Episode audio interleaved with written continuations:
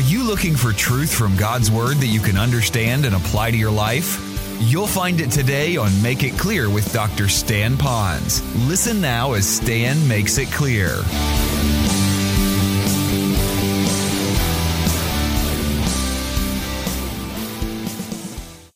I'd like to carry that theme of what love is this.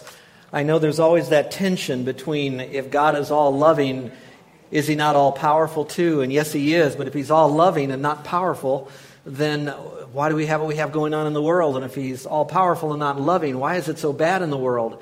Well, today I'd like to really speak about the love of God, especially as it relates around the resurrection, but also around the concept of miracles. And those of you that might have doubts, I don't know whether you're listening on the radio or on the internet or maybe even here today or getting a copy of our CD, but it would not surprise me that all of us from time to time regarding this whole Christianity thing and Jesus Christ, that when our head goes on the pillow at night after we've gone through a really, really rough day and maybe we've gotten some very, very difficult news, that we begin to doubt is this really real and could some other group or religion be right and we're not? We would never voice that, but it might then come back into our mind from time to time. And probably if there was ever an area that we might really doubt the veracity, and that would be in the areas of miracles. You know, when I ask people about it, I usually say, Do you believe in miracles? I mean the old fashioned, honest to goodness miracles of God. And sometimes I get an answer, Yeah, I, I kind of believe in that. Well, there's probably no better miracle to believe than Jesus Christ died and he was completely dead, dead, dead, dead, dead, and he came back to life again. That's called the resurrection and the ascension after that. So that's a miracle. Some of you might hesitate a little bit about miracles when I say, well, Do you really believe in miracles? You might say, Well, I kind of believe in miracles. Life is all about it. Life is a miracle. Some of you, you might define a miracle as if maybe uh, the Chicago Cubs would win a World Series. You'd say, That's a miracle. And those of you that follow baseball know what I mean. Well, I'm not talking about those times in life where that we might have those surprising events after a period of time, or maybe one of those times that it's a long shot for a victory and that becomes a miracle. I'm talking about a biblical miracle, a, bi- a biblical proportions. That kind of miracle is something that goes way beyond a human ability to ever be able to orchestrate it, no matter what he has in a natural world. Something that is so huge, it had to happen that we cannot fully understand it nor explain it. Now, that would be difficult for us to believe. Those are not very much in the Bible. There are miracles in there, but not everyday occurrences in the Bible, but they do occur. Now, some of you, when you hear that, you might say, you know, I, I do sometimes question about the resurrection. And I, I believe it because it says it, but sometimes I think, how in the world did he really do that? How can someone really that dead come back to life and be alive forevermore? And we have Christianity because of it. Well, I want you to know you really are in good company. And so when we talk about love and that God loves the world, I want to make a little statement here, especially to you doubters. God loves you doubters. I don't want you to think he's mad or angry with you, that he really does love doubters. He knows that everything has got to rise and fall on faith in him, and he knows that we struggle with a lot of that. And it happens to be regarding our doubts. So we're in good company. In fact, if you go back to the time when Jesus Christ rose from the dead, there were a lot of folks that doubted that he even did that. You'd be in company with James and John and Peter, Bartholomew, Simon the Zealot. And of course, the namesake of all would be Thomas, who has been known as whom? Doubting Thomas, his namesake. So some of you might have heard of him being Thomas, and we refer to him as Doubting Thomas, but we often don't know much about his life. And I would like to show you the love of God as it's used in the life of Thomas and how that we can relate to that when we might have doubts in our own walk with God or even the question of the resurrection. There's not a lot written in Scripture about Thomas. There's some from church history and maybe some secular history, but we don't know a lot about Thomas. We know a little bit. There's a couple of statements that he makes before the resurrection, but not a lot, just a little bit. We do know this that his name is Didymus. If you look in Scripture, it says, but Thomas, one of the twelve. So he happened to be one of the twelve disciples or apostles. He was called Didymus. That word Didymus means twin. And I studied as much as I could to find out okay, name means twin. So he must have had a twin. Did he have a twin sister? Couldn't find anything. Did he have a twin brother? Couldn't find anything. But he was twin. Was the twin still alive or did it die? Maybe there's just one of the twin left. One writer even said it could be Matthew. Now, for the life of me, I don't know how they picked out Matthew. All we know is that his name means twin. So I don't want you to spend a whole lot of time trying to figure that out because for some reason God has not chosen to let us know, other than his name means twin. There's a lot more about Thomas that is significant in understanding the Lord and his love for us. Like I said, he often gets a bad rap because he's known as Doubting Thomas, but that's not always the case. Let me tell you one of the early explanations in Scripture about the man Thomas. Most of you have heard that in a little tiny town of Bethany, a suburb of Jerusalem, which is like Nu'uanu, a suburb of Honolulu, that far apart, they had a good friend by the name of Lazarus. And you recall, Lazarus died, and there was a lot of petitions for Jesus to come, come, come, come, you got to get to Lazarus. Well, Jesus and his buddies were pretty far away. In fact, they were all the way down in Jericho. Now, how far is Jericho from Bethany? About as far as Wahiawa would be from Nu'uanu. That's about how far apart they were in this particular area. So Jesus said he's going to go. There was a lot of pushback against Jesus for going, and rightly so, because they remember that Jesus, when he's around Jerusalem, they sought to kill him and stone him and a whole lot of other bad stuff that was going on. So they were saying, hey, you don't want to do that. And so all these guys were in there chit chat and trying to hold the Lord back, perhaps, from doing this, but Jesus was set on going to Bethany, and he needed to get to Jerusalem, and that's all part of the process. And you would usually think that it would be Peter, the guy who is the spokesman for all the apostles. We talk about him in Scripture, but it was really not Peter, but it was Thomas who spoke. So there must have been a level of faith or courage in him. If you will, look what it says in John chapter 11, verse 16. It says, Let us, meaning the other guys, also go with Jesus so that we may die with him. Now, if you would, you might want to circle the phrase that we may die with him. That tells me a tremendous amount of respect and willing to be associated with Christ even to the point of death. When I looked at that, it could have said, Let us also go so that we could be with him. That would have satisfied. Yeah, we're going to see what happens to Jesus, let's see what he does. He's going. We don't want to be here in Jericho by ourselves, so let's go too. He didn't say that. He said, Let us go that we may die with him. So there was a degree of commitment to, I believe, the message that Christ was giving out, the person who of Christ was, and that whatever Christ is, he had to be that important, and we wanted to be a part of his cause, and perhaps even person. So he said, Let us all go. And then you could read what else happened after that. So that's the basic first time he's mentioned. Well, let's fast forward that a little bit because Thomas is perhaps a little bit like a lot of us who are doubters. Those that doubt sometimes are willing to challenge by asking questions or to probe a little bit. They're maybe a little bit more analytical. So I like to call Thomas as not only being courageous, but he becomes a critical thinker or more of an analyst. So now, here's what's happening more towards the end of the life of Jesus. It was probably on a Thursday. He was, on an up, he was in the upper room. He had a time together, taught him about loving one another, washing of the feet. And then, if you recall, Judas heads out to do his dirty deed. And Jesus is right there and he's speaking to them. And here's what he says in John chapter 14, and you can follow along, a very familiar passage of Scripture in which Thomas again is found. It goes like this Jesus says, knowing his end will come, crucifixion, do not let your heart be troubled. Believe in God. Believe also in me. In my Father's house are many dwellings. If it were not so, I would have told you. For I go to prepare a place for you. If I go and prepare a place for you, I'll come again and receive you to myself, that where I am, there you may be also. And you know the way where I'm going. Well, I can only imagine he's in this monologue. Jesus is giving this discourse, and all of a sudden, Thomas couldn't stand it any longer, like some people that have a lot of questions. They just got to pop up that hand right away. They just got to shout out that question. But what about? So Thomas blurts out in the middle of this monologue as he's sharing this with his disciples. He says this he says, Lord, we don't know where you're going. How do we know the way?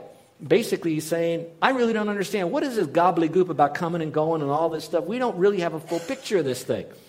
And it's so neat because, remember our theme now welcome all doubters. Because Jesus loves doubters.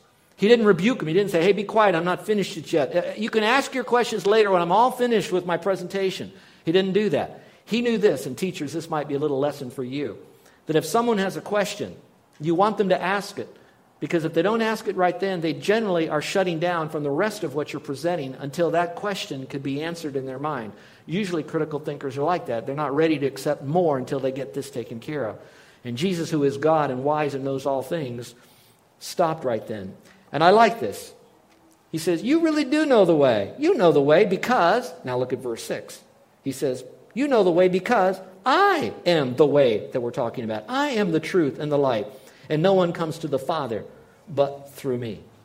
Well, those are the two times that Thomas is mentioned early in the study here of the life of Christ before the crucifixion. Now, what's important is to come to the pinnacle of what was going on that would cause Thomas to almost shut down and have a meltdown to say, Oh, I don't believe it unless I can touch this and put my finger into that and know what's going on. What made him basically shut down? I would like to say that we would be very much like him as well. If you could picture with me what it had been like living in those days, we follow Christ. We see what he has done as far as miracles. We saw that he'd healed people, fed people. We were participant. We received some of the benefits of his miracles. We, we saw that he was a person of integrity. Everything he claimed to be, he was. We also saw the conflict of the people around him. And we're following him. And then in there, there's this veiled, I'm going to die and I'm going to come back again three days, just like Jonah and all this stuff. We're kind of hearing all that, but yeah, yeah, yeah, yeah, yeah. So all of a sudden, now we're on Easter. Well, let me back it up. We're three days before. And we're watching the person that we have followed for nigh into three years do all of this stuff. And now we're watching him go through a kangaroo trial. We're watching him being beat, whipped, spit on. His body is just shredded. We then watch him as being, he's laid on a cross as an innocent person, pure, perfect person. His hands and feet are being pierced, writhing in pain, lifted up. The cross drops into a, a hole that was prepared to support the cross. We see all of that. We watch the other criminals on each side. We're seeing what's happening from afar. And then we watch the one we have followed, our best friend, the one we were willing to go die with, literally die. Then we watch to make sure that he was dead as the soldier takes the sword and thrusts it in the side. I mean, he is dead, dead, dead, dead, dead. Then we watch this. Here, here it is. They're taking him down now.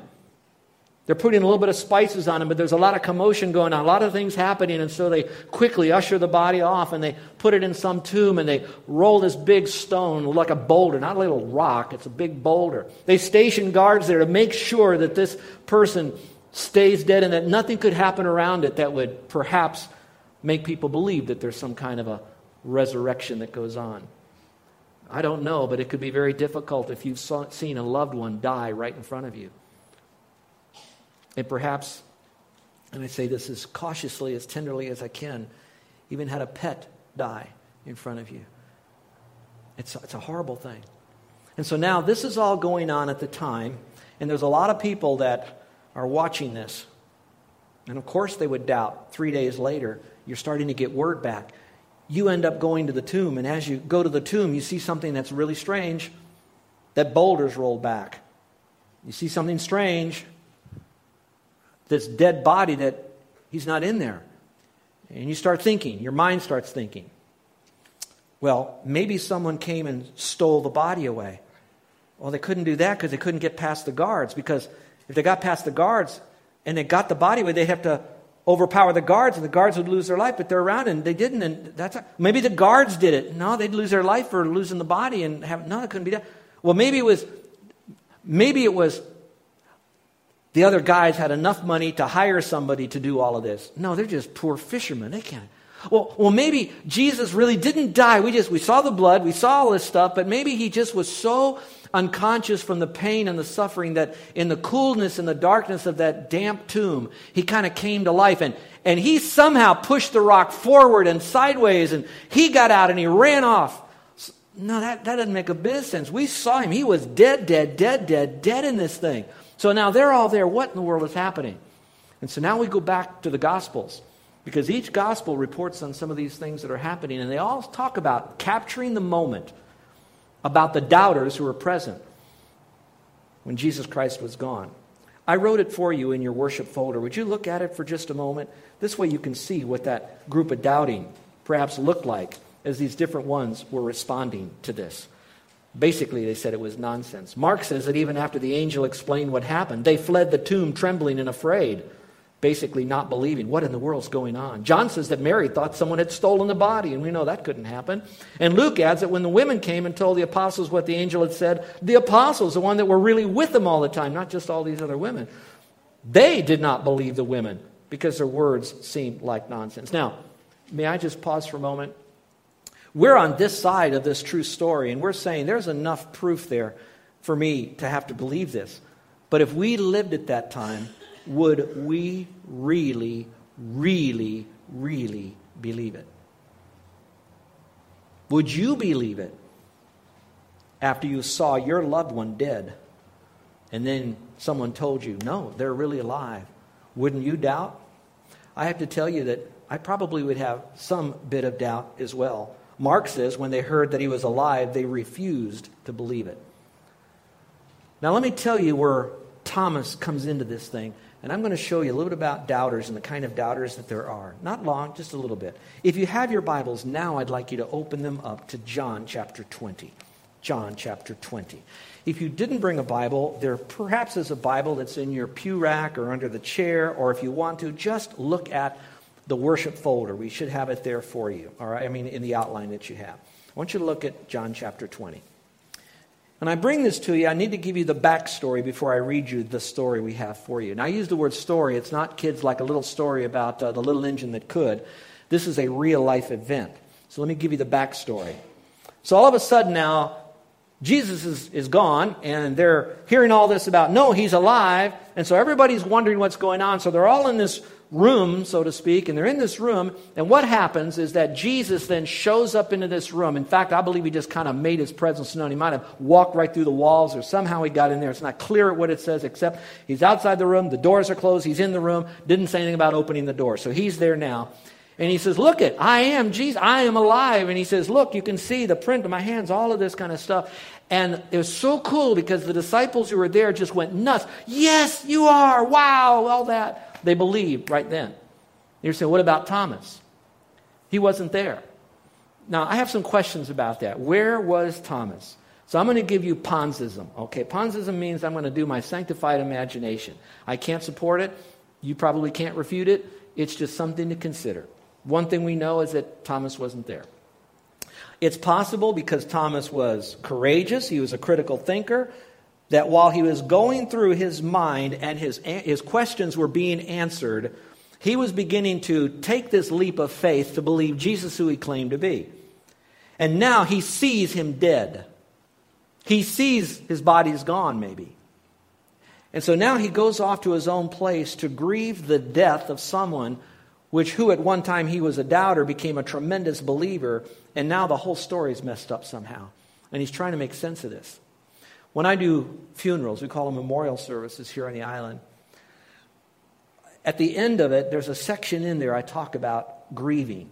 And I tell the, the audience about the family that grieving in a normal death, when it's not a tragic drama, auto wreck, or some bizarre thing, just a normal health or old age, something like that, it would take, and there's no conflict in the family, it takes about two years to go through a grieving process. I'll tell them you have many bad days and a few good days at the beginning. Then you have a little less bad days and a little more good days. A little less bad days and a lot more glad days. And then pretty soon you have a lot of glad days and a few sad days. So it takes time. But at the beginning of it, there's this raw unbelief. I'll also tell them that people, based on their system or culture, whatever, they grieve differently. Some of you that might go back and think about the culture in New Orleans, when they grieve and they take the body, what do they do? They play all that jazz, don't they? How about those that come from an Irish background? They have that wake and it's all about drinking and partying in some way. And I'm not putting it down, just think that's how they grieve. Some people you know, they grieve by getting giddy. Or they like to be around people and tell stories. I've, my, my dad's in heaven, my mom's in heaven. I, I grieve perhaps a little bit more like Thomas, and I'm not at all saying I'm Thomas. But I like to cocoon. I, am like one like when you have a little cat or a little dog when they get hurt they like to kind of go hide until they get better.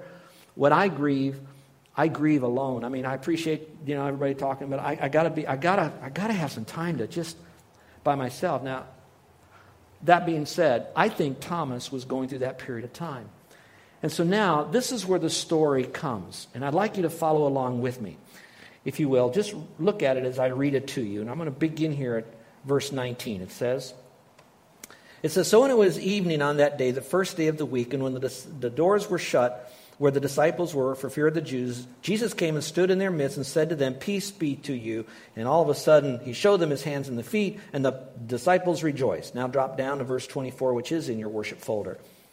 But Thomas was one of the twelve, called Didymus, was not with them when Jesus came. We made that point. So the other disciples were saying to him, We have seen the Lord. I mean, catch that exclamation. We have seen the Lord. So they're trying to rationalize, help him to, feel, to understand what's going on. We've seen him. But he said to them, like a true critical thinker, he wants some empirical truth, unless I see in his hands the imprint of the nails, and put my finger into the place of the nails, and put my hand into his side, I will not believe. Now, before I go further with this, please look at Thomas and accept him as being an honest man. He's basically saying, you're telling me the one I believe, he's gone and he's now alive? I can't believe it. Now, let's see if I, if I can make this illustration, even though we've never fully experienced it. Let's say that one of our pastors here uh, died in a horrible wreck this afternoon. Satan, don't listen to this, all right? But died in that wreck. And I had to call you and tell you that so and so died in the wreck. Most of you would say, No, no, I can't believe it. I just saw him. He was just here. He just said, da da da da. I can't believe this. Well, are you doubting? Or are you not doubting? Or are you like, it's too much information? I, I, I, you know, now Thomas did take it, show me the body, so to speak. That's what he's saying. Show me the body. And I could understand that. Now, let me come back to you, doubters, for a second. If you are so far on the out, outside of the faith and you're at, at, at this resurrection, I can't believe, I can't believe it. That, that is so far from me. I'll be honest with you. I cannot provide you the body. I'm not ashamed of that. I'm not embarrassed for that. Sometimes I wish I could because maybe that you would need to see that. I don't know. Other parts of Scripture says even if we did show you all of that, it wouldn't matter. But I can tell you I can't show you the body. But I can give you enough truth, such as the veracity of Scripture has been carefully and authentically proven to be trustworthy, inerrant, and infallible. Secondly, in 1 Corinthians 15, it said that over 500 people saw Jesus after he rose again from the dead. Now, when that was written, it was written many years after Jesus was after Jesus resurrected from the dead. And the writer said, yeah, out of those 500 that actually saw him, some have died because of age and time and all of that, but there's still some alive. Now, that is huge. Because what he's really saying is, I'm going public. There are people that have seen him, and there are people that are still alive. So if you don't trust me, let's go ask them. Are we going to call everybody a liar? You can't do that. You won't do that. That's not even accurate. So we had enough proof to prove that this was real. So if you're on that side of it, I understand the struggle that you might have, but there is proof out there if you're willing to at least explore the veracity of that part of it. Now let's go back to this, all right? So now here's what Thomas goes on to say after he hears all of this stuff. He says, Unless I see in his hands the imprint of the nails, and I put my finger into the place of the nails, and put my hand into his side, I will not believe. He didn't say he wouldn't believe in Jesus, he just won't believe that he's alive. Verse 26. After eight days, his disciples were again inside, and Thomas was with them. So all of a sudden, the guys are meeting again, but this time, Thomas is there. this is cool. Follow this. This is so huge. Jesus came, the doors having been shut, and stood in their midst and said, Peace be with you. He did exactly the same thing here as he did eight days earlier. Came into a room when the doors were shut, said the same thing to him to begin with Peace be with you. Now that's huge. But now notice what else he says. And by the way, what he said eight days before, he says, Here, look at my hands, look at my, the, the nail prints. Now, verse 27. Then he said to Thomas, Reach here with your finger and see my hands, and reach here your hands and put it into my side, and do not be unbelieving, but believing. Now, if you mind, look up here for a second. Do you know that Thomas did not repeat his request to Jesus when Jesus came in? He didn't say, Oh, if you really are Jesus, I want to see those hands, I want to touch those nail prints. He didn't say anything. That tells me that what Jesus said eight days earlier, he is all knowing. He already knew that Thomas was perhaps struggling. For sure, he wasn't there. And he knew that when he came in, that Thomas would have those same questions. So before Thomas ever asked the question, he knew that he had the doubts. And he looked straight at Thomas. He didn't even talk to the other guys because they already bought into the plan. And he says, Okay, now you, Thomas, you need now to look and to touch and to see this. Will you now believe? You're listening to Make It Clear with the teaching of Dr. Stan Ponz, founder of Make It Clear Ministries. Make It Clear is dedicated to taking the Word of God with clarity into every person's world. It is the support of listeners like you who make the ministry of Make It Clear possible. You can provide your tax deductible gift to Make It Clear online by going to makeitclear.org, or you can mail your gift to Make It Clear, P.O. Box 607901, Orlando, Florida 32860. Thank you for helping us make it clear. If you would like to have Dr. Ponz speak at your church or event, please send us an email at tellmemore at makeitclear.org. Thank you, and remember to make it clear.